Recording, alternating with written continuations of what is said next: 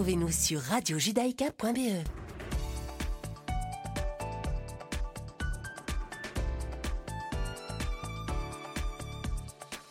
Bonjour à toutes et bonjour à tous. Il est 17h sur Radio Judaïka. Bienvenue à vous. Si vous nous rejoignez, je suis ravie de vous retrouver en ce mercredi 5 janvier 2022.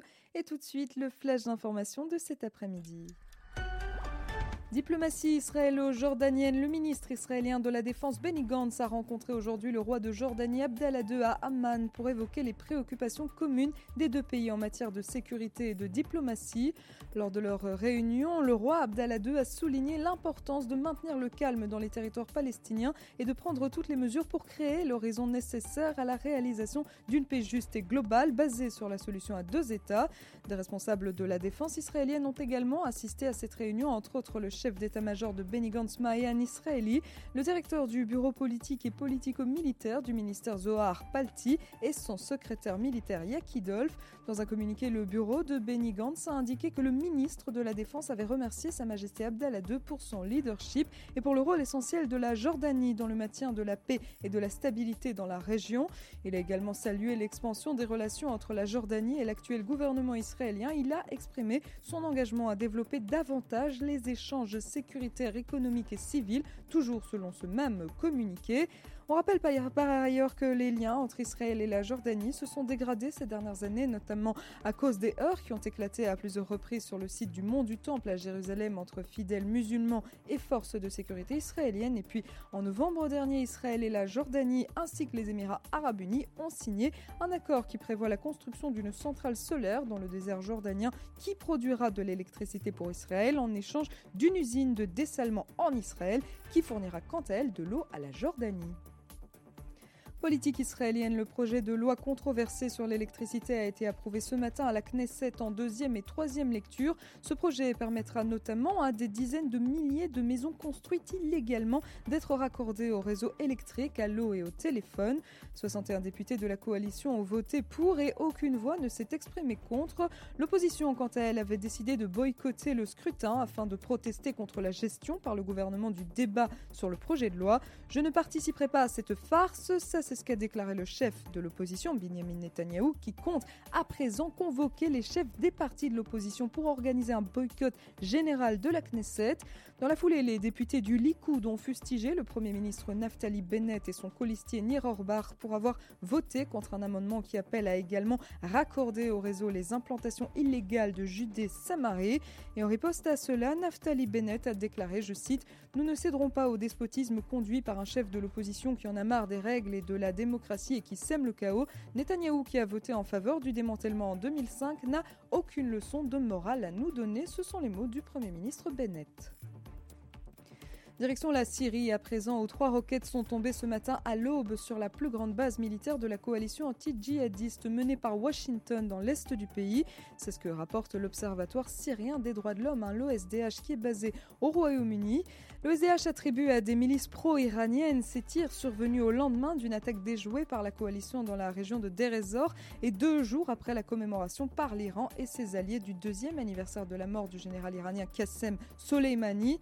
Les roquettes ont atterri dans l'enceinte de la base qui se situe sur le champ pétrolier d'Al Omar. L'un des projectiles a atterri sur la piste d'atterrissage réservée aux hélicoptères en causant des dégâts matériels tandis que deux autres sont tombés dans des lieux vides d'installation.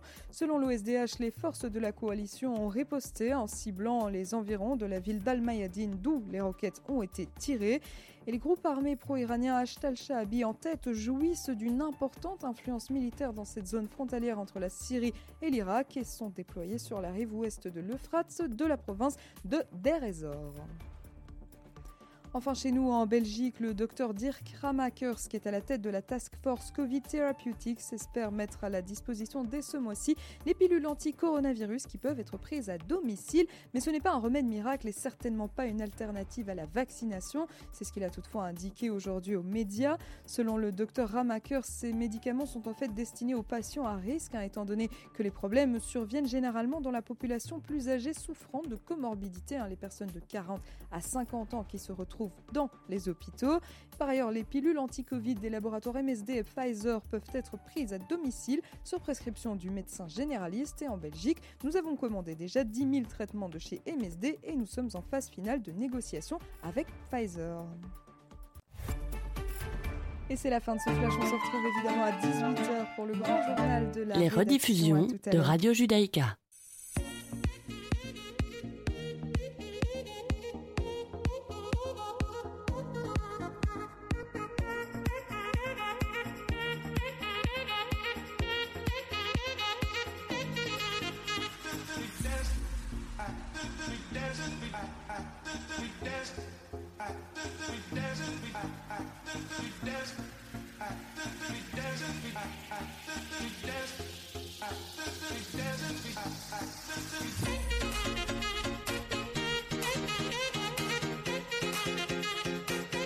Voilà, ravi de vous retrouver pour cette deuxième partie de Mythe de Boss. Merci à Asley Santoro que vous retrouvez bien sûr à 18h pour l'édition complète du journal de Radio Judaïka.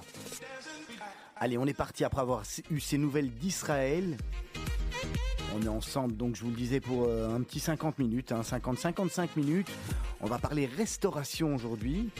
Notre invité du jour s'appelle Frédéric Niels. Alors Frédéric Niels, bonsoir. Bonsoir. Merci d'avoir accepté l'invitation de Radio Judaïka. Avec grand plaisir. Et mon compère habituel qui est juste en face de vous, Serge Bézère. Bonjour Serge. Bonjour, bonsoir. Bonsoir Serge. Ravi de vous retrouver également, Serge. Moi aussi. Alors Frédéric Niels, c'est pas n'importe quel restaurateur à Bruxelles. Hein. Euh, on va commencer peut-être par le plus connu, le Vieux Saint-Martin. C'est le nom, le nom en tous les cas le plus, euh, le plus, euh, le plus connu, on peut le dire comme ça. Hein. Moi, je suis la quatrième génération de restaurateurs à Bruxelles. C'est mon arrière-grand-père qui a commencé. mon arrière-grand-père a commencé garçon d'étage au Savoy à Londres au début du XXe siècle. il s'appelait Joseph.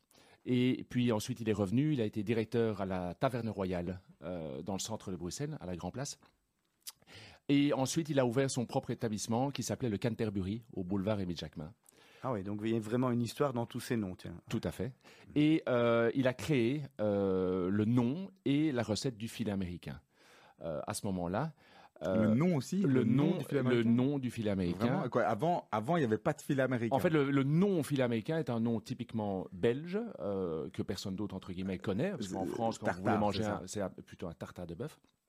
Et mon arrière-grand-père, Joseph, euh, il se rendait compte que à chaque fois qu'il allait manger en France un tartare de bœuf, mais ben, le goût était toujours toujours différent en fonction de l'humeur du cuisinier ou l'humeur du chef de rang qui le mélangeait en salle. Une fois c'était trop poivré, une fois c'était trop piquant, une fois il y avait trop de sauce, une fois trop voilà. Et il s'est dit mais moi je vais le préparer en cuisine avec toujours la même quantité, avec les mêmes ingrédients, tout pesé, avec la même viande et que ce soit toujours toujours le même aspect, la même le même goût et ce sera uniforme et le client peut en fonction de son goût à lui, mais lui, un tout petit peu le modifier. On, va, on, va, on va y revenir, mais moi j'ai déjà envie de poser une question sur euh, cet élément justement qui est tout le temps le même goût. Est-ce que quelque part, c'est pas ça aussi la signature, ou quelque part la, signature des restaurants Niels on, sait qu'on peut y aller depuis qu'on est gamin jusqu'à ce qu'on soit retraité. On aura toujours le même goût de la même frite, le même goût de, enfin le même goût quelque part qu'on aime quoi. Mais nous, on se bat vraiment, évidemment, c'est vraiment notre premier, la première chose sur laquelle moi et mon père, on se bat, c'est vraiment sur la constance. Euh, déjà, premièrement, ne pas changer de fournisseur, le moins possible changer de, évidemment, de membres de personnel, tant pour le service que pour la cuisine.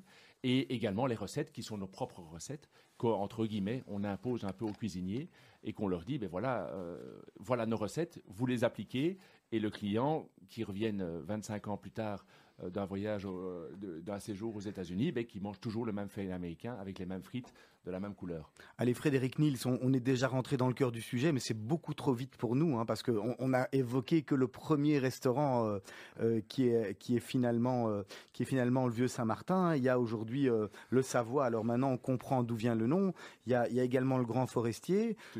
ça, c'est aujourd'hui ce qui compose, ce qui compose vos restaurants. On va, on va parler du reste tout de suite. Mais avant, effectivement, on va revenir un petit peu en arrière, on va revenir sur l'histoire des restaurants que vous avez commencé à raconter et sur votre histoire à vous. Vous, vous vous destinez à faire de, la restauration. C'est quoi votre parcours scolaire finalement? Vous avez fait, vous êtes parti à l'ICHEC, fait Solvay, du marketing, ou finalement dès le départ vous avez dit je vais aller travailler euh, dans la restauration, je vais, je vais faire une, des études qui, qui sont proches de ça?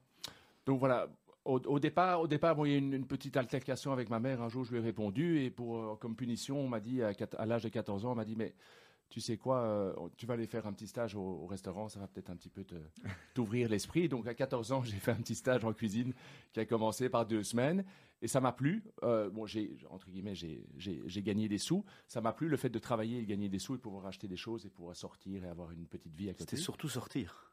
Sortir, oui, évidemment. et donc ouais, j'ai pris goût et donc j'ai fait tous les postes à chaque fois pendant mes études. Donc j'ai étudié. Vous aviez quel âge à ça? 14 ans. 14 ans. Donc, et j'ai euh, donc j'ai étudié mais des humanités classiques, euh, humanités générales au collège Saint-Pierre à Uccle, où j'étais en option maths langue. Euh, voilà. Et chaque fois pendant les vacances, ben euh, voilà, j'ai fait la cuisine, j'ai fait le bar, mais je faisais toujours le même poste qu'un ouvrier. Donc je mhm. n'ai jamais eu entre guillemets un avantage ou voilà, mais je faisais exactement la même chose. C'est critique. Je, remplaçais. C'est critique ça pour euh, ah, arriver à comprendre le ah, métier. Pour moi, ça c'est vraiment et c'est quelque chose. Et j'ai le respect de, mes équipes aussi parce qu'ils savent que je peux remplacer quelqu'un à n'importe quel moment donné et je peux aussi aller derrière derrière la cuisine pour dresser un filet américain ou annoncer des bons ou euh, changer un fût de bière. Ça, c'est la base. On a le respect des équipes quand ils savent qu'on l'a fait et quand ils savent que ben, voilà, on a un vocabulaire. On maîtrise en tous les cas, on, maîtrise. la chaîne convenablement. Euh, ça veut dire qu'on maîtrise et qu'on se fait pas attraper. Enfin, voilà, il n'y a pas de raison. Il n'y a pas non plus de condescendance, j'imagine, parce qu'on dit voilà, on a pris la place de différentes personnes, on sait ce que c'est, on sait ce qu'ils, vivent entre guillemets. Parce que c'est vrai, euh, on a souvent une remarque. Ah, vous n'avez pas fait l'école hôtelière. Bon, je vais en revenir, mais bon, j'ai eu entre guillemets l'éducation euh, de ma maman, j'ai eu le terrain en faisant ben, voilà, tous les postes dans les restaurants de la famille, et j'ai eu entre guillemets mes études qui m'ont appris un peu la rigueur. Euh, donc voilà, donc j'ai fini mes humanités générales, puis j'ai étudié la comptabilité en trois ans, en cours du jour, et en cours du soir j'ai fait fiscalité, deux ans. Euh, voilà, donc j'ai fait, voilà, et puis ensuite j'ai directement commencé à travailler, mais pas du tout dans l'ORECA.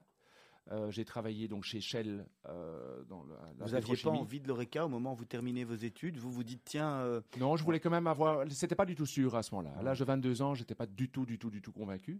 Mhm. Et puis après, c'est venu un tout petit peu plus tard. Et puis, et quand ma carrière entre guillemets carrière était lancée.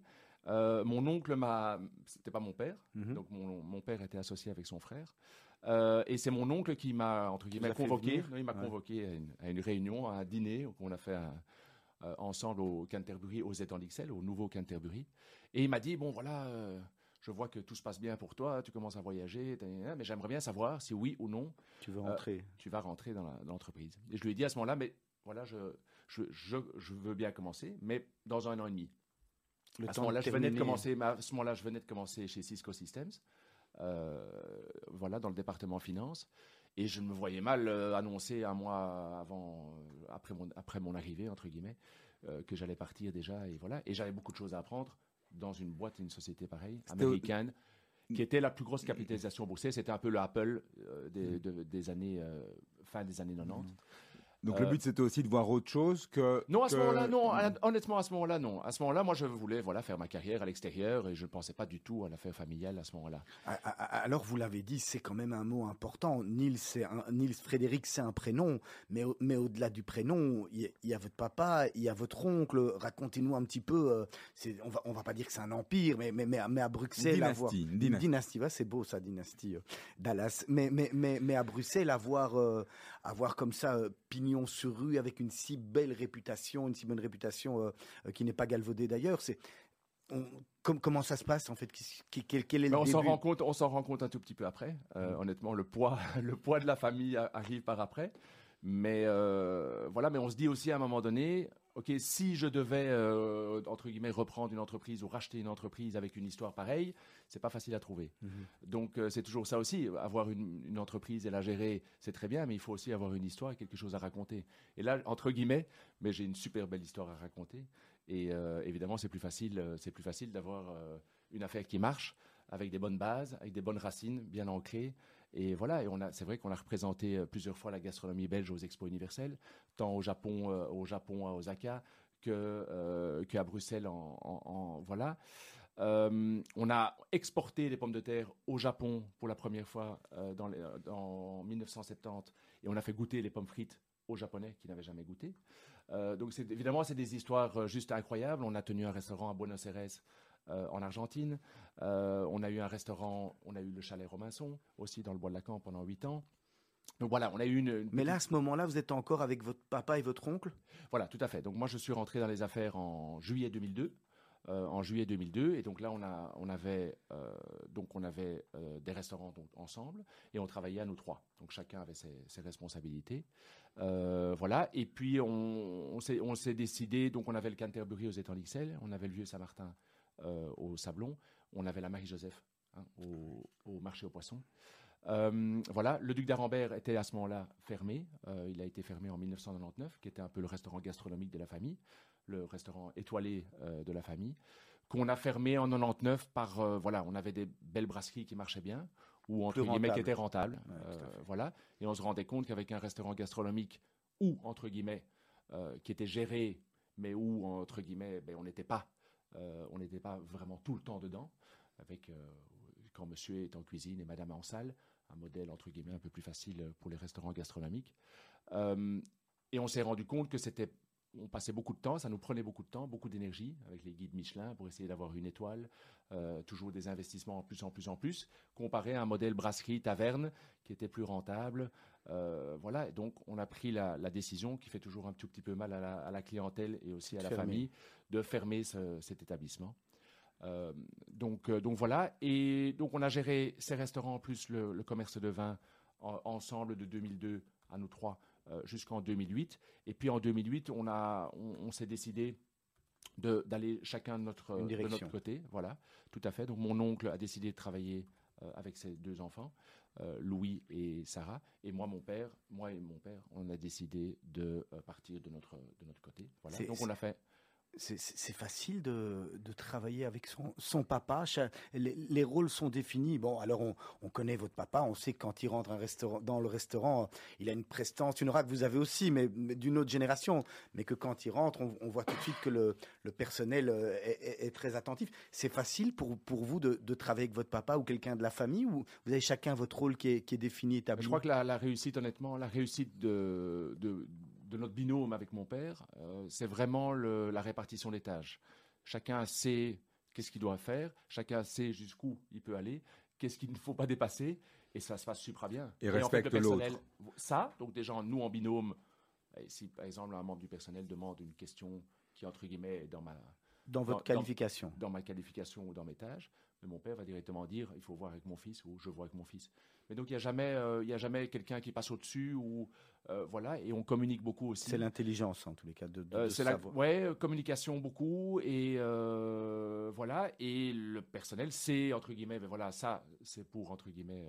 le papa et ça c'est pour le fils et, et, ça se passe très très bien comme ça et je pense que entre guillemets mon père est, mon père est content et moi je suis content aussi. Donc, euh, une belle association en tous les cas. Une belle association, tout à fait. Vous, arrivez à, parler euh, d'autre chose que, que de travail en, famille Vous, vous avez, du mal, hein, c'est compliqué. Hein. Alors Frédéric Nils, on va marquer une première pause musicale. Vous, on vous avait demandé de choisir euh, deux morceaux. Vous nous avez, alors ça c'est sympa, vous nous avez réservé ou pré, pré Eye of the Tiger, Survivor, ou alors Air, Wind and Fire, Boogie Wonderland. C'est une super époque toutes les deux chansons. Par quoi on commence et pourquoi? Ben, moi, le, film des Intouchables, je crois que je l'ai regardé 15 euh, fois. Quand il est sorti, euh, ça m'a juste éclaté. C'est pas le genre de film au départ, quand je vois juste l'affiche, que j'irai voir au cinéma. Mais bon, vu le succès, euh, on m'a dit, mais il faut, il faut absolument aller voir. J'ai été le voir et j'en suis toujours aussi fan. Et, et, cette scène, voilà, je trouve que c'est deux personnes d'un monde, d'une culture, d'une religion totalement à l'opposé. Et à un moment donné de leur vie, tant pour que Driss que pour Philippe, euh, qu'ils doivent se rencontrer, ils se rencontrent et, voilà, et ils se rendent compte qu'en fait ils s'entendent super bien. je trouve ça juste, euh, juste top. Et un moment dans le film, il y a donc cette fameuse scène où il va danser, il va prendre sa chaise roulante ou, aussi faire un, faire un solo euh, euh Omar Sy, si je me rappelle. Et, et c'est là qu'on va entendre Boogie Wonderland Tout à fait. Allez, à tout de suite.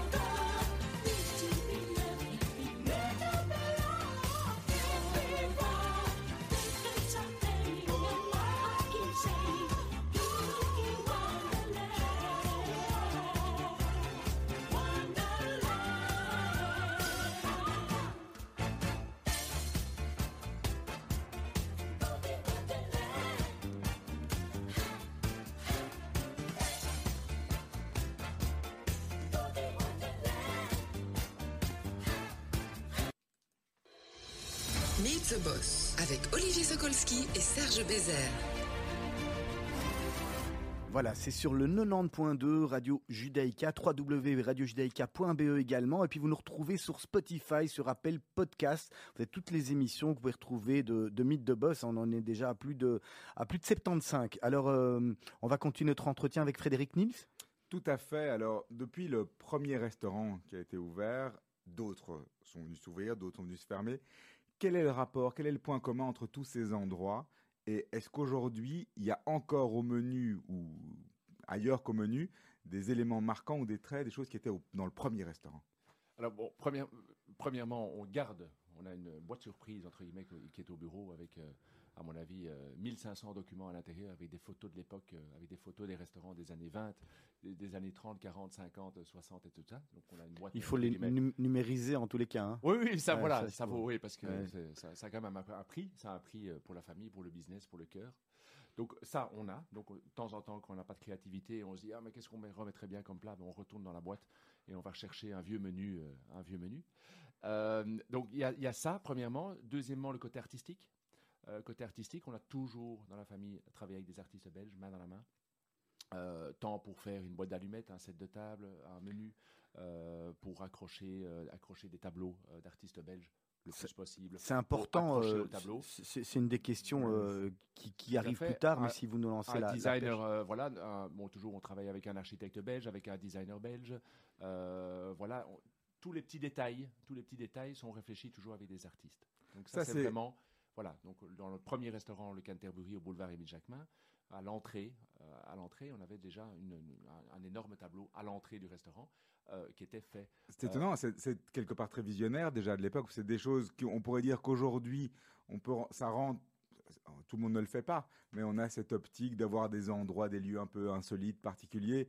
J'imagine que dans les années. En quelle année c'était le premier restaurant euh, Dans les années 20. Dans les années 20, ça devait être moins comme ça. Une brasserie, c'est une brasserie. Euh, donc ça veut dire que c'était déjà quand assez on a, visionnaire. Par, exemple, quand on a mis le, premier, ou quand mon grand-père a mis euh, la première fois à Pierre Alechinski au mur dans les années 60 dans les, restaurants, il y a des clients qui lui ont dit eh ben, si tu, mets, tu laisses ça au mur, nous on part, on ne viendra plus jamais.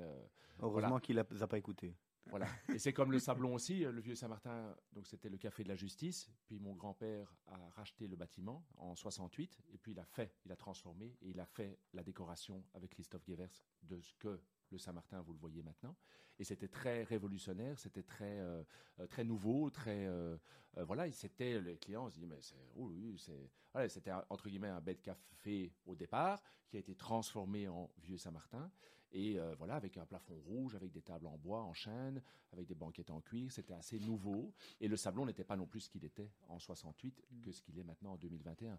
Donc euh, voilà, ça, ça, ça, a fait un peu trembler et, bouger les lignes. Donc ça, ça c'est vraiment une touche, hein, c'est une patte. C'est-à-dire qu'on peut rentrer dans un établissement, Niels, on a une signature, on, sait où on est quelque part déjà au niveau dans de l'endroit. tant dans l'assiette, on essaye le plus possible dans le service aussi, avec euh, hein, des, directeurs de salle qu'on essaie de garder le plus longtemps possible, euh, qui sont des anciens chefs de rang aussi. Donc on n'engage jamais un directeur de salle de l'extérieur. Donc il y a toujours une promotion interne. Donc nos directeurs de salle sont des anciens euh, serveurs ou barman. Et donc il y a une constance tant dans l'assiette que dans la décoration aussi. On n'a pas des restaurants où c'est intemporel finalement. C'est Ce qui était ce que vous avez expliqué du vieux Saint-Martin qui à l'époque était révolutionnaire. Aujourd'hui, c'est vrai que quand on arrive chez Nils, il y a une signature, euh, Serge le disait, quand on rentre à l'intérieur. Ce sont des, restaurants intemporels qui sont, qui, sont bien faits la première fois dans des, matériaux, euh, euh, dans des matériaux sérieux, nobles etc et on sait que dans 20 ans, on ira, le, restaurant n'aura pas pris un coup dans la tronche, ça sera toujours. Euh, c'est ce qu'on, en, tout cas, quand euh, moi et mon père ont créé un nouveau restaurant, c'est vraiment la première chose qu'on dit aux architectes d'intérieur ou aux architectes, c'est vraiment de travailler avec les matériaux nobles, le plus possible évidemment des matériaux belges, euh, et vraiment travailler les matières pour que ça, passe le temps, que ce soit intemporel et que ce soit, voilà, qu'on puisse l'entretenir nous-mêmes, mais qu'il y ait une, patine qui arrive au, au fur et à mesure du temps. Alors évidemment, le côté euh, un peu compliqué là-dedans, c'est l'innovation. Comment est-ce que dans, dans, cet environnement où on a à préserver une telle tradition, on a un tel bagage historique à garder, comment est-ce que quelqu'un de votre âge, qui est donc plus jeune, qui arrive là-dedans, qui en dit, j'imagine, avec des idées différentes, une autre manière de voir les choses, comment est-ce qu'on évolue et qu'est-ce qu'on peut faire? Je pense que le Covid a aidé, je sais, en partie. Euh, mais il n'y a pas que ça. Bon, je pense qu'il n'y a, voilà, a rien à faire. Euh, je crois que la technologie, la technologie actuellement, la digitalisation, euh, dire que je, m'en fous d'Internet ou je m'en fous, voilà, ce, serait une folie furieuse. Donc, bien entendu, on travaille avec des partenaires, tant pour le site Internet que pour le e-commerce, que pour notre, notre formule Alfred, qui était la formule livraison takeaway, qu'on va réouvrir la fin du mois, qu'on va relancer, parce que bon, on devait un petit peu, on était dans un business model Covid, avec nos restaurants fermés, avec notre clientèle notre clientèle qui voulait nous soutenir et qui voulait, euh, qui voulait ben, commander, des plats, euh, commander des plats pour soutenir le personnel, nous soutenir nous et aussi les restaurants. Et c'est intéressant. Ça veut dire que vous avez fait quelque chose au début en disant ben voilà on, y va parce que les gens veulent nous soutenir et en même temps ça garde les gens occupés et ça fait tourner les cuisines. Et, et ce, qui est, ce qui était une, une idée, est-ce que c'était prévu avant le Covid? Et, est-ce que ça va continuer après le Covid Alors honnêtement, honnêtement euh, c'était prévu euh, je dirais euh, six mois avant. Pourquoi? Parce que bon, on se rend compte quand même bah, qu'on perd toujours une partie de la clientèle, tant avec un peu la mobilité, les problèmes de mobilité dans le centre de Bruxelles. Ben, il y a des clients qui ne viennent plus, ils vont plutôt plutôt dans le Brabant wallon, dans le Brabant flamand manger. Donc là, il y a un problème de mobilité, donc on perd une partie des clients. Il y a un problème aussi, ben, il n'y a rien à faire de, des alcotests. Il y a des gens, bon, on peut moins boire, on peut moins moins, voilà, entre guillemets, fumer aussi dans les restaurants. Donc on perd aussi une partie de la clientèle qui fait des dîners privés euh, chez eux à la maison ou qui reste plus près de chez eux pour pouvoir boire un petit verre. Euh, voilà. Et puis on a eu encore en plus ce Covid après. Et les plateformes peut-être aussi. Les, les plateformes de livraison qui prennent, il n'y a rien à faire, de plus en plus d'importance. et donc on s'est dit, mais bon, il faudrait quand même essayer d'arriver, que notre modèle puisse arriver chez le client aussi, et que notre clientèle ne soit pas toujours obligée de venir à nous, mais qu'on puisse aller chez eux. Donc ça, on y avait pensé avant le Covid. Et évidemment, le, Covid a accéléré la chose. Euh, bon, entre guillemets, on avait de la place dans notre cerveau et de l'énergie aussi, et des heures, et du personnel. Et donc, on s'y est tous mis pour essayer d'accélérer ce nouveau modèle qu'on veut absolument garder et dans lequel on croit très fort. Mais là, vous, vous perdez une des composantes justement de ce qui fait votre succès. C'est-à-dire qu'on n'a plus l'endroit, on n'a plus la magie du lieu, on n'a plus la magie de la décoration, de tout le reste. Comment est-ce qu'on arrive est-ce que vous arrivez, je, sais que oui parce que les, résultats sont positifs et les commentaires positifs, mais à uniquement à travers la nourriture, donc à, garder cette, euh, cette ce qu'on s'est dit, bon, ce qu'on s'est dit, bon, on a voulu d'abord développer évidemment un packaging un peu intéressant et original, et voilà, et écologique aussi. Donc ça c'était la première chose au niveau du packaging. Puis après au niveau de la communication, ben, par rapport au, sac, on a essayé de garder un contact entre le, serveur, le chef de rang, le cuisinier, mettre toujours un, petit message personnel euh, pour les sacs. Quand il arrivait chez le client, ben, qu'il puisse reconnaître ah regarde c'est Aurore qui a préparé le sac, ah euh, c'est Pierre qui a préparé le sac, tu te souviens? Donc essayer de se souvenir et d'avoir des bons euh, des bons souvenirs du restaurant et de se dire ah mais regarde voilà ça c'est la deuxième chose. Le, livreur ben, est devenu entre guillemets un peu le serveur et donc le seul point de contact le point de contact entre le client et le sac, ben, c'était le livreur aussi, avec un petit mot, une petite attention. Donc pas de plateforme pour vous? On va, on y regarde quand même un tout petit peu parce qu'on n'a pas envie entre guillemets de, de, de voilà. C'est vraiment c'est l'idée. On n'a pas envie. C'est comme euh, voilà, comme il y, a, il y, a, 25 ans, un, email. Ben, on a créé un email pour le bureau, on a créé un email pour les restaurants. On n'a pas envie de taper le coche. Un, site internet, même chose. Euh, Facebook, les réseaux sociaux, on y est aussi parce que voilà, on n'a pas envie d'être en retard et has et qu'en 2025 on nous dise ah, tu sais, voilà, les restaurants qui n'ont pas de, compte Instagram, mais ils sont voilà. Donc, donc en définitive, même à travers la livraison, c'est l'expérience. L'expérience client. on a voulu absolument faire euh, avoir cette expérience et ça a laissé vraiment des traces énormes, honnêtement. On a eu, quand on a réouvert le 8 mai euh, les restaurants, on n'a eu que du retour positif par rapport à cette expérience Alfred, qui est donc mon papa Albert Jean et moi Frédéric, euh, qu'on a, qu'on a fusionné. Et cette expérience a vraiment laissé des traces et, vraiment embelli les journées. Et je pense euh, vraiment que notre retour et nos chiffres actuels sont aussi dus au fait que pendant les sept mois de fermeture, on est resté actif, on a fait marcher les réseaux sociaux, on était là, on était présent, on décrochait le téléphone et on a, entre guillemets, vendu un peu du rêve et du bonheur. Et donc, euh, la, suite, c'est de relancer Alfred Tout à fait. Donc, euh, on a maintenant adapté, entre guillemets, entre un modèle, euh, un modèle Covid, hein, modèle Covid à un modèle non Covid. pourquoi? Parce que dans le modèle Covid, ben, on avait toute notre clientèle des restaurants qui ne savaient plus aller au restaurant et donc ils sont venus entre guillemets, euh, dans notre business Alfred. Et mais maintenant, ces clients-là, ben, il n'y a rien à faire. Il y en a une grande majorité qui préfèrent jouir du lieu et jouir des tableaux et de l'ambiance et du bruit et des odeurs et de voir des amis, etc., etc. Donc voilà. Donc on doit toucher une autre clientèle, une autre clientèle. Donc on va faire un beaucoup plus gros travail via les réseaux sociaux, un plus gros travail, voilà, exactement. Donc là, on a travaillé avec des, experts, des professionnels par rapport à ça, qui connaissent vraiment bien tant les réseaux sociaux que les sites internet, etc. Donc on a un peu adapté notre modèle euh, et on travaillera aussi pour une petite partie certains types de plats avec les plateformes de livraison. Donc, le but, c'est un, un, nouveau restaurant. C'est comme c'est un nouveau restaurant, mais au niveau pratique, vous êtes dans ce qu'on appelle des dark kitchens ou bien vous continuez à, cuisiner dans les restaurants et c'est juste on, cuisine dans les mêmes cuisines qu'on a aujourd'hui déjà et on livre à partir de ces points-là. Donc on a eu on a eu l'opportunité d'acheter euh, la, maison voisine de notre restaurant au Grand Forestier à Watermal-Beaufort. On a eu cette opportunité là, donc on a transformé cette maison en entre guillemets en dark kitchen. Euh, donc en, cuisine fantôme. Et on en a fait une cuisine au rez-de-chaussée. Donc on a, on a transformé la maison en maison de maison unifamiliale en maison commerciale. Et donc on a transformé le rez-de-chaussée avec euh, voilà avec euh, des, cuisines professionnelles dans laquelle dans laquelle ben, on produira ce que le client demande, mais toujours à la minute. voilà avec vraiment un service personnalisé et aussi euh, des plats personnalisables aussi. Alors vous l'avez dit, Frédéric Nils, vous avez acheté le bâtiment à côté et, le business pour vous, euh, c'est de l'immobilier et la restauration paye les bâtiments ou finalement c'est d'abord de la restauration avant tout? Mais, mais c'est important pour vous d'être propriétaire des murs? Mais je pense que je pense que ça nous a un tout petit peu sauvé aussi avec la crise euh, avec la crise qu'on vient de qu'on vient de vivre. je pense que si on avait été locataire et qu'on n'avait pas eu les murs, ben, je pense qu'on ne serait peut-être pas là euh, ici autour de la table. Euh, voilà, ça nous a permis de. Mais on, avait, on, investi, on investit tout le temps. Bon, les, le, prix d'une cuisine professionnelle avec une haute professionnelle. On ne peut pas partir. Voilà, ça, ça, ça, coûte beaucoup, beaucoup, beaucoup d'argent. On investit dans les murs, on, le fixe dans les murs. Et si, entre guillemets, on est locataire, ben, on ne sait jamais euh, trop qu'est-ce que ça va devenir aussi. Donc nous, on a toujours eu comme optique d'investir et d'être propriétaire. Euh, et c'est ce qui nous permet aussi d'avoir des bonnes relations euh, avec les banques aussi, qui ont confiance en nous. Et euh, voilà.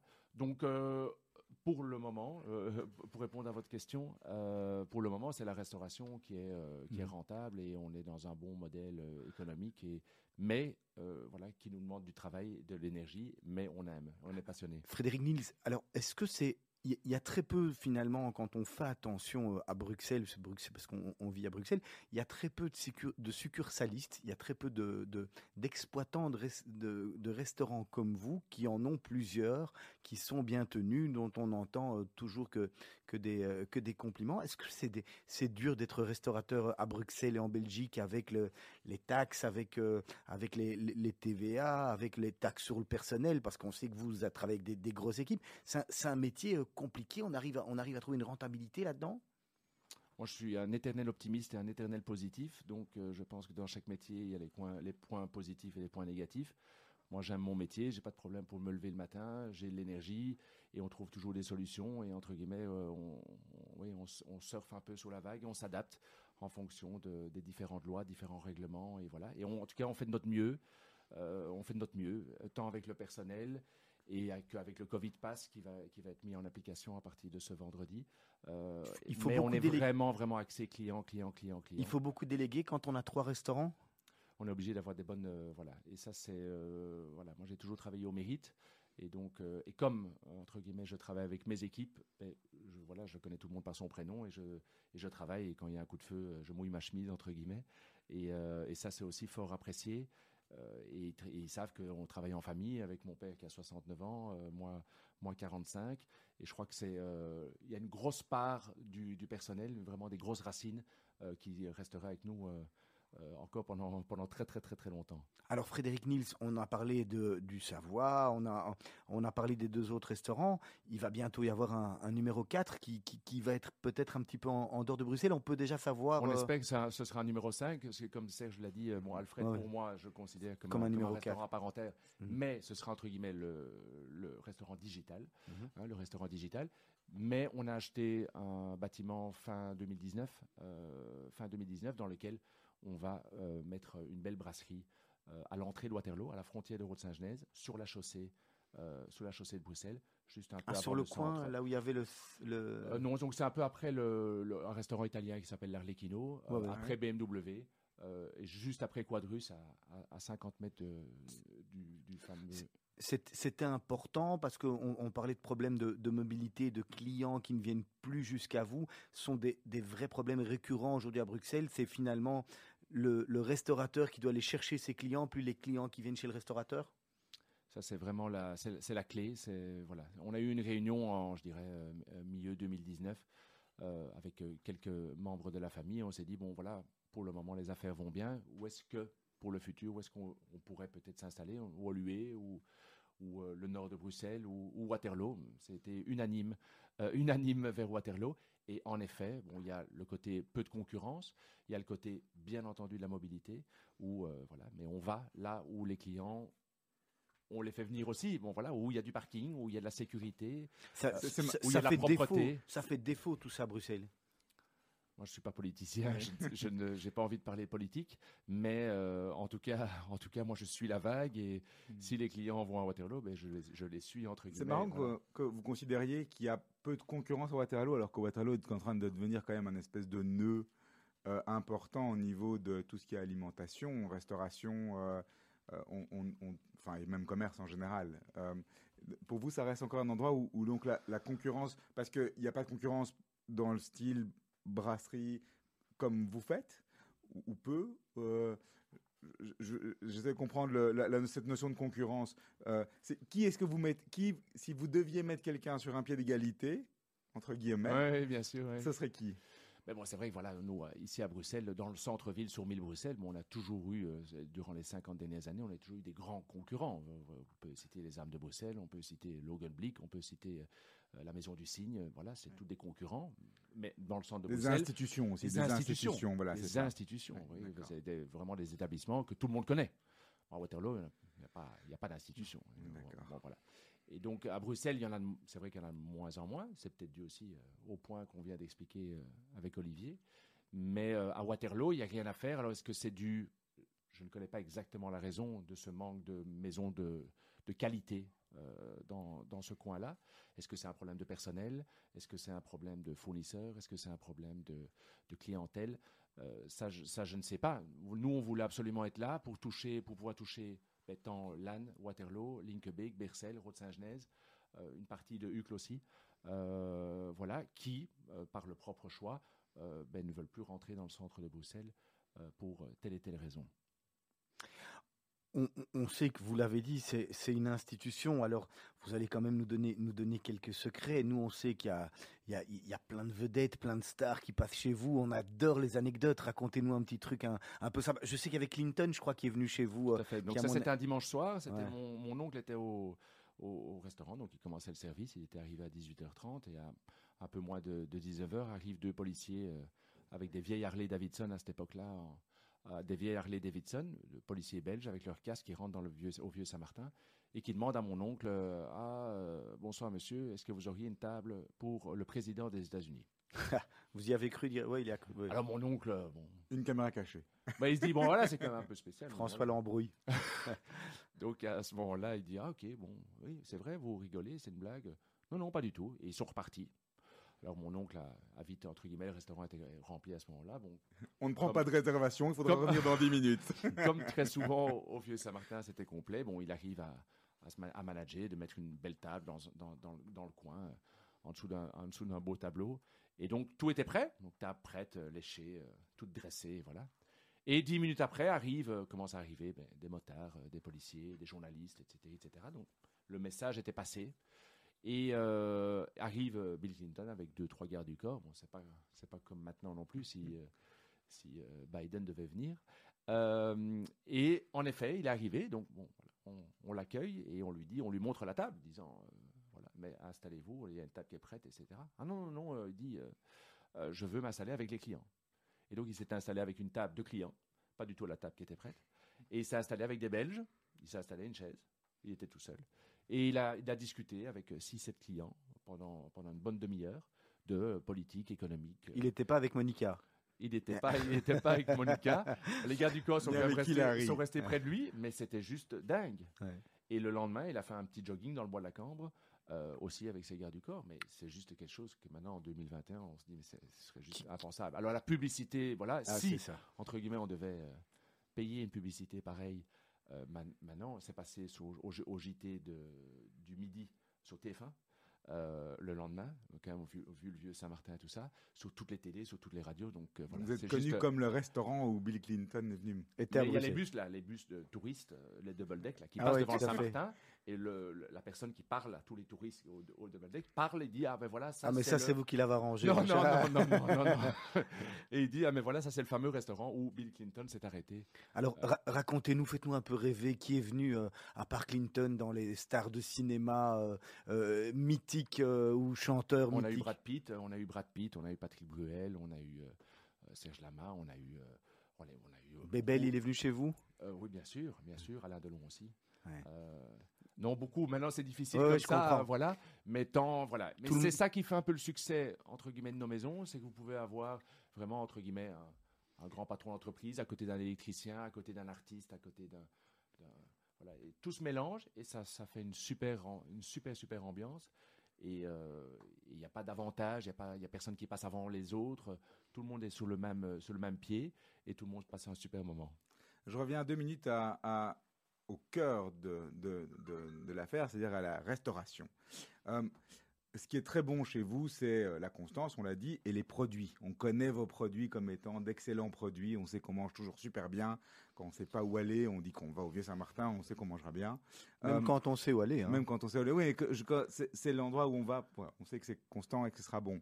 Comment vous faites pour trouver ces produits, pour trouver et comment ça se fait que c'est pas comme ça partout? Je pense, maintenant, on, ne change pas des, on ne change pas de fournisseur. Euh, voilà, c'est pas notre dada et c'est pas notre sport national de changer de fournisseur et de gratter pour gratter, de, de déplucher le prix euh, des matières premières euh, non-stop et pour voilà. Donc ça c'est la première chose. Oui, mais donc ça veut dire quoi? Ça veut dire que vous payez bien, que, vous, vous, êtes d'accord d'aller chez des fournisseurs qui sont peut-être plus chers. Donc on mise premièrement, ben voilà, donc on a une clientèle qui sont prêts aussi à mettre le prix pour avoir quelque chose un peu voilà. Mais, donc ça, du coup on peut mieux payer notre personnel et on peut mieux payer nos fournisseurs aussi pour de la C'est paradoxal parce que il y a dix ans, on allait au Vieux Saint-Martin, on disait c'est cher ou chez Niels, c'est cher. Aujourd'hui, on est tout à fait dans l'ordre des prix de n'importe où où on va manger à Bruxelles. Hein. C'est pas plus cher qu'ailleurs et ça reste meilleur quand même. Non? Vous, me poussez à augmenter les prix. Non, non, non j'ai pas dit ça. non, mais, bon, voilà. Il faut pas être plus cher non plus pour le plaisir. Mais ce que je veux dire, c'est que à l'époque, on pouvait dire bon, bah, c'est plus cher. Maintenant, c'est pas plus cher et pourtant, c'est toujours aussi bon. Donc, ça veut dire que c'est vraiment une question de travail de restaurateur, d'aller chercher, de, de, se casser un peu la tête pour aller chercher les bons produits. Vous faites du bio, par exemple, ou bien vous avez toujours fait du bio, ou bien vraiment, pas nos, fournisseurs s'adaptent vraiment. Nous, ce qu'on regarde, c'est vraiment la qualité. Premièrement, premièrement, moi et mon père, on mange tout le temps dans nos restaurants. Hein. On mange 9 à 10 fois par semaine dans nos restaurants. Donc, on mange pas ailleurs chez les concurrents. On mange dans nos restaurants et on goûte. Donc ça, c'est très important. Et on est dans notre salle aussi où on entend les clients qui ont un feedback, un, commentaire à émettre sur les produits. Ou voilà. Et donc on corrige assez rapidement. On n'a pas besoin d'un mail et d'analyser le mail trois mois plus tard. On le corrige directement à l'instant T, vu qu'on est sur place. Donc c'est aussi ça. Voilà. Euh, le fait d'avoir trois restaurants, ben, aussi, on a automatiquement, on a une meilleure politique d'achat aussi. Donc, auprès de nos fournisseurs, quand on a un restaurant et trois restaurants, mais c'est sûr qu'au niveau du prix de la matière première, ça nous permet aussi d'avoir un meilleur prix d'achat, ce qui répercute sur le prix de vente aussi. Euh, donc, il y a ça. Le fait de, voilà, comme euh, je change, on change très, très, très, très rarement de fournisseur et on veut toujours, toujours que la qualité reste constante. Et on appelle ces fournisseurs si on voit qu'il y a un retard de livraison, que la qualité des mets n'est plus ce qu'elle était, ben, on, tape, euh, on tape du poing sur la table. Et c'est vraiment l'idée de maintenir la recette et le, la qualité. Et vous êtes dans cette logique de circuit court qui est très à la mode aujourd'hui ou ce genre de choses-là depuis tout le temps bon, voilà, pas, En tous les cas, il n'y a pas de Coca Light. Hein. il n'y a, pas de Coca. Il y a, du Coca. Ah, voilà, Il y a du Coca, du Coca zéro. Je pense qu'il n'y a pas plus restaurant écologique que nous, parce que voilà, ben, tout, euh, c'est du papier recyclé, les sets de table, euh, c'est des couverts, euh, bon voilà. on a une paille, voilà. Je, je, pense, et on a toujours travaillé des produits belges. On est des brasseries bruxelloises, bruxelloises, brasseries belges, et tous nos produits à 99%, mais ça vient de la Belgique, avec des œufs élevés en ferme, du poulet, du poulet ici élevé aussi, voilà. Donc je pense qu'à part la viande rouge qui vient d'Irlande, voilà, mais le reste, on essaie toujours de privilégier le circuit court. Mais c'est vrai qu'en effet, maintenant, à l'heure actuelle, c'est ce qu'il faut faire. Frédéric Mills, quel regard vous portez sur les, les nouveaux restos qui ouvrent aujourd'hui euh, euh, et qui sont plus des, des monoconcepts? On voit des, des pokés, euh, des pokés qui ouvrent, on voit des restaurants de, de tacos, on voit des, des pizzerias, vraiment des, des, des monoconcepts. Quel regard vous vous portez là-dessus? Honnêtement, moi je comprends pas trop. Moi je, moi, je suis associé, moi j'adore les sauces, j'adore les, les, les, vieilles recettes, les, les les, les, les, les, vieux plats avec, avec du vrai beurre, avec des vrais jaunes d'œufs, avec, avec de la, de la graisse de bœuf, avec des huiles. Euh, euh, voilà, moi je, moi je suis fan total. Et on a un vieux chef de, vieux chef de cuisine qui a plus de 50 ans de métier et qui nous fait encore nos sauces et nos recettes, etc. Moi, j'en suis baba complet. Et moi, j'adore ces vieux plats. C'est quoi c'est, chaque fois qu'on ressort un vieux plat, que ce soit une blanquette de veau à l'ancienne. Ça pourrait être un restaurant de blanquette de veau demain qui ouvrirait. Euh, mais ça veut dire quoi? C'est une question de rentabilité? Vous pensez tous ces restaurants qui ouvrent des, des monoconcepts parce qu'ils savent pas se permettre d'avoir une, une carte aussi riche Il y a un énorme problème de personnel, ça c'est sûr et certain. Donc le gros problème, c'est le personnel. Et le deuxième problème, en effet, après, c'est la rentabilité. Mais le plus gros problème, c'est le, le, personnel. C'est quoi, personnel qualifié? C'est-à-dire trouver des cuisiniers, des gens de salle, euh, des gens qui veulent travailler simplement? Parce que les gens veulent plus travailler. Bon voilà, euh, bon voilà, on a on a toujours rencontré des problèmes. En tout cas moi depuis que je travaille euh, à temps plein depuis 2002 à temps plein dans la restauration, on a toujours rencontré des problèmes de personnel. Maintenant ça s'aggrave d'année en année. Voilà, je pensais euh, je pensais qu'avec le Covid ça allait s'arranger, mais finalement finalement au contraire ça s'est empiré. Euh, voilà, donc il y a, un gros manque de personnel, il y a un gros manque de personnel qualifié, euh, et je pense qu'ils veulent centraliser en faisant des cuisines centralisées avec quelqu'un qui va faire des salades pour 10 restaurants, ou qui va faire de la sauce mayonnaise pour 10 restaurants, et pour... Euh, Quelque part, le problème du personnel, c'est pas parce que le, métier ou le secteur a, a souffert d'une mauvaise réputation. C'était un peu l'endroit où on allait quand on savait pas très bien quoi faire. Euh, et, et, qu'on n'avait pas de qualification particulière, ah bon, bah, je vais être serveur ou je vais être truc, alors que c'est un vrai métier, qu'il y a un vrai, vrai, métier. Bon, voilà. Maintenant, il faut, il faut se l'avouer aussi, c'est un métier dur. C'est un métier euh, où on travaille pendant que les autres personnes sont en congé. C'est quand même aussi important. On donne du plaisir en tous les cas. On donne beaucoup de plaisir, oui, mais bon, voilà, on travaille le midi les gens sont en lunch, la majorité, hein, la majorité des gens. Euh, quand le, soir, quand le soir, ben, tout le monde, la vie de famille et que tout le monde est entre amis et on mange au restaurant, ben, nous on travaille, on est debout, on fait des coups de feu. Euh, le week-end, on est là, les jours fériés, on est là. Donc voilà, et je pense que ce qui s'est passé aussi avec le Covid, c'est qu'entre guillemets notre personnel s'est rendu compte euh, des plaisirs, euh, qu'on pouvait avoir quand on ne faisait pas l'ORECA et qu'on pouvait aller euh, dans un parc d'attractions, qu'on pouvait aller euh, peut-être voilà promener avec la famille, passer du temps devant Netflix et que de manière artificielle, on, gagne la même chose, on est payé de toute façon et on ne doit pas travailler, voilà. ça reste un métier. Bon, chez nous en tout cas, notre personnel gagne très bien leur vie parce que voilà, on a une belle clientèle aussi qui laisse un peu des pourboires euh, attractifs, attrayants. Donc c'est dur chez nous, ça c'est sûr, mais euh, je pense que voilà, ils sont ils sont très bien rémunérés et voilà, et c'est ce qui nous permet aussi de pouvoir les garder le plus longtemps possible et qu'on n'a pas trop de soucis de rotation de personnel. Mais bon, ça reste un ça reste un, le nœud du problème en tous les cas. Ça reste oui, tout à fait. Si un restaurateur vous dit à l'heure actuelle que tout va bien, qu'il n'a pas de problème de, de personnel, j'aimerais bien connaître sa recette. Allez, Frédéric Nils, on va entamer la dernière partie de l'émission. On vous pose des questions rapides, vous répondez rapidement. Votre métier en un mot? Passionné. Passionné, en un mot. Hein. Passion. passion alors. Le métier que vous rêviez d'exercer enfant Sportif, de haut niveau. Dans quel, dans quel sport euh, Tennisman. Quel est ou était votre modèle Un modèle d'un du, tennis ou rien à voir? Non, le travail. Ah, travail euh, Un grand acteur, euh, grand acteur de film américain. Mhm. Ce qui vous inspire en ce moment Les États-Unis. Vous rêveriez d'ouvrir un restaurant euh, Mon plus grand rêve. Ah oui On va en parler alors. On va en discuter. Voilà. que valorisez-vous le plus chez vos employés?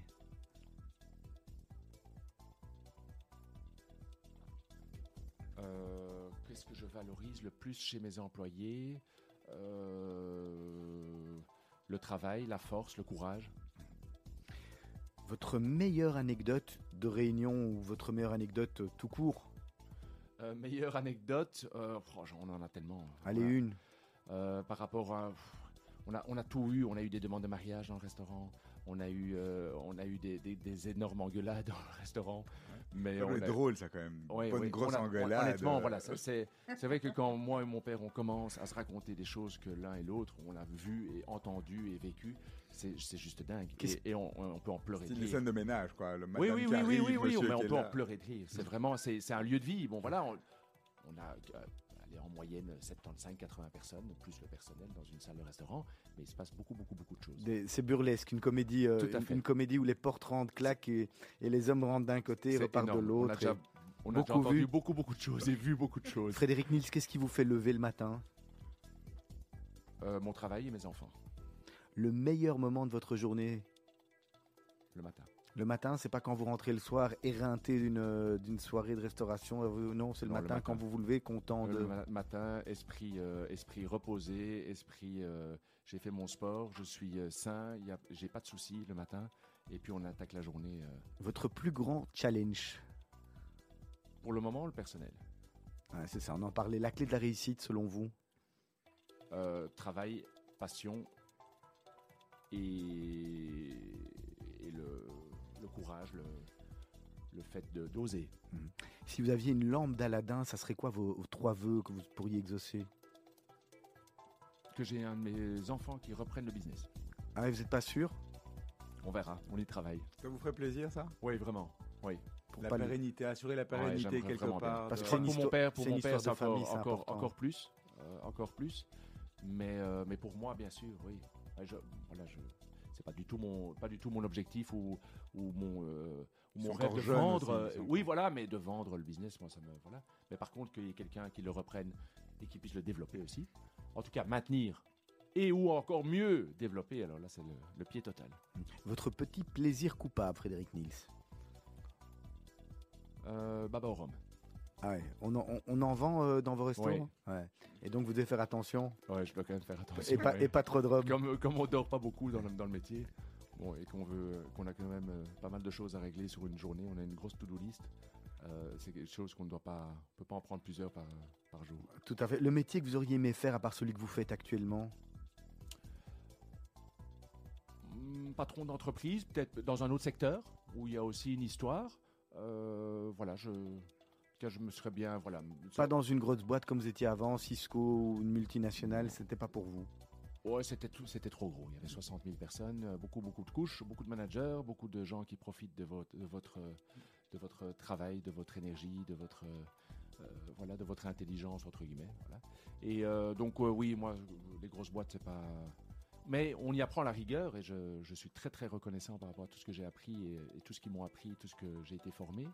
Euh, vraiment. Euh, j'ai appris la rigueur, rigueur, rigueur, rigueur. Hein, un Excel sheet, c'est un Excel sheet. il faut que la formule soit bonne et que le, total soit bon. Et euh, ça, il faut pas rigoler. J'ai préféré commencer par une grosse boîte pour arriver dans une toute petite que faire l'inverse, parce qu'il y a parfois des gens qui font l'inverse. Ils commencent, ils commencent par une petite et ils vont dans une toute grosse après, en fin de carrière. Je préfère ce que j'ai fait. Une chose que vous avez faite en étant plus jeune que vous n'oseriez plus refaire aujourd'hui, celle-là on l'aime bien. Oh, j'ai fait, j'ai fait quand même pas mal de conneries quand j'étais ah jeune, en sortant en boîte de nuit et tout ça, en, discothèque avec des, des, dîners, des soirées bien arrosées. Il y a certaines choses que, je, que j'ai faites que je voilà. Allez, la phrase, le dicton que vous utilisez euh, de manière fréquente et qui vous sert un peu de, de guideline euh, dans, dans, ah, la chance. Moi, on, me dit toujours, ah oui, la chance, la chance, la chance. Moi, ce que je dis, c'est que la, la chance sourit aux audacieux et la chance, ça se travaille. Et que plus je travaille, plus j'ai de chance. Ah oui, tout à fait. C'est une bonne phrase. Votre définition du bonheur, Frédéric Niels? Une vie équilibrée, une vie équilibrée, euh, un peu de folie, euh, beaucoup de travail, euh, un bon entourage. Le, moment le, plus heureux de votre vie? Ah, tous les jours, moi j'ai beaucoup de bonheur tous les jours. Hein. Honnêtement, j'aime mon boulot, je suis content. Je... C'est important d'être passionné dans ce qu'on fait. Ah, moi, je suis vraiment passionné. J'adore la cuisine. J'adore parler avec mon chef de cuisine. J'adore parler avec mon maître d'hôtel. J'adore euh, évoluer, être créatif, euh, discuter avec un artiste d'un prochain projet ou avec un designer ou avec un architecte. Euh, je suis passionné par beaucoup, beaucoup de choses. Ça, c'est vraiment un truc qui vous donne, c'est les, les, projets qui avancent, ça, ça vous, ça, vous ça, ça, me draine, oui. J'ai besoin de ça pour, pour avancer, j'ai besoin de ça pour vivre, et j'ai toujours besoin de quelque chose en plus. Si, si, si, vous deviez nous donner une personne qui, qui, a réellement compté dans votre parcours professionnel, qui a réellement changé votre vie? Ah, Moi, j'ai un, un, un, monsieur, un client euh, qui s'appelle Bernard Van Omeslach, qui était le, patron du bureau Van Dijk et qui est client chez nous depuis très très très longtemps et qui a été le, fondateur et, le, et, la personne qui a revendu l'agence Moody's. voilà. et lui, il m'a vraiment beaucoup beaucoup apporté. il m'a apporté de la rigueur, de l'esprit d'analyse. un grand grand monsieur. Alors c'est déjà l'heure de la dernière question qui me revient traditionnellement. Si vous pouviez changer quelque chose dans les dernières années, ce serait quoi dans votre carrière jusqu'à maintenant? Je, si, entre guillemets, je pouvais, euh, je pouvais continuer à grandir en, trouvant un partenaire qui pouvait un tout petit peu me soulager de l'opérationnel, euh, du stress des, des, horaires, des absences, des certificats médicaux, euh, de tout ce côté-là que je pourrais, entre guillemets, lui, lui déléguer et que je pourrais continuer à grandir en ouvrant dans d'autres lieux géographiques ou peut-être franchisés, ça, ça me, ça me soulagerait, ça me, voilà, l'excitation évidemment, j'adore, euh, voilà, mais j'adore passer du temps avec les clients, mais c'est pas mon grand dada de commencer à solutionner des problèmes d'absence et de refaire des horaires six fois par semaine. Frédéric Nils, merci beaucoup d'avoir participé à Mythe de Boss. À votre place, la semaine prochaine, il y aura Alexandre Saboudjan. La société s'appelle Audio Valley. C'est intéressant, il est leader et pionnier de l'audio de audio digital. Donc on aura plein de choses à, apprendre. D'ici quelques minutes, on va retrouver Asley Santoro pour le journal de la rédaction. Juste après, les mots d'Anouk avec Anouk Taché qui sera là. Dès demain matin, 7h moins quart, la matinale reprend ses droits avec Didier Cohn, avec Miri Maman, bien entendu, toute l'équipe des journalistes. Nous, on se retrouve la semaine prochaine. Passez une excellente semaine à tous et à toutes. Serge? Et on a le deuxième titre maintenant pour euh, Ah oui, on, se